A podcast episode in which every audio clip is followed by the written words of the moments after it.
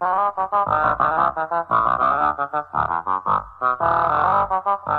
a wocket in my pocket.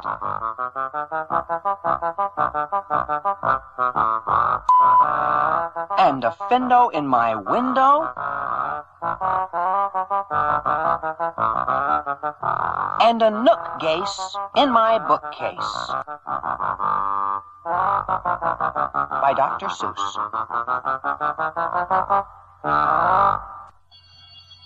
Did you ever have the feeling there's a wasket in your basket? Or a neuro in your bureau? Or a wasit in your closet? Sometimes I feel quite certain there's a jerkin in the curtain. Sometimes I have the feeling there's a zlock behind the clock. And that Zelf up on that shelf, I have talked to him myself. That's the kind of house I live in. There's a nink in the sink. And a zamp in the lamp. And they're rather nice, I think. Some of them are very friendly.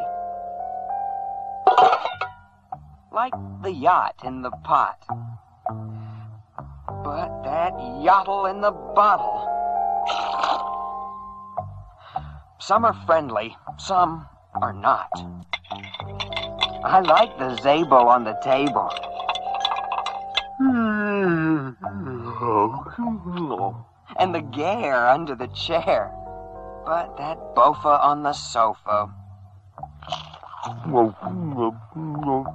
Well, I wish he wasn't there. All those nubbards in the cupboards.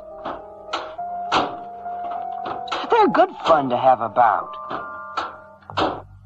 But that noothgrush on my toothbrush, him I could do without. The only one I'm really scared of is that vug under the rug. And that Quimney up the chimney, I don't like him, not at all. And it makes me sort of nervous when the Zal scoots down the hall. But the yeps on the steps, they're great fun to have around. And so are many, many other friends that I have found. Like the Teller, and the Neller, and the Geller, and the Deller, and the Beller, and the Weller, and the Zeller in the cellar.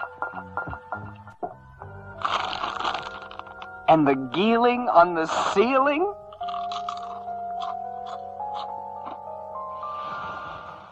and the Zower in my shower, and the Zillow on my pillow. I don't care if you believe it. That's the kind of house I live in. And I hope we never leave it.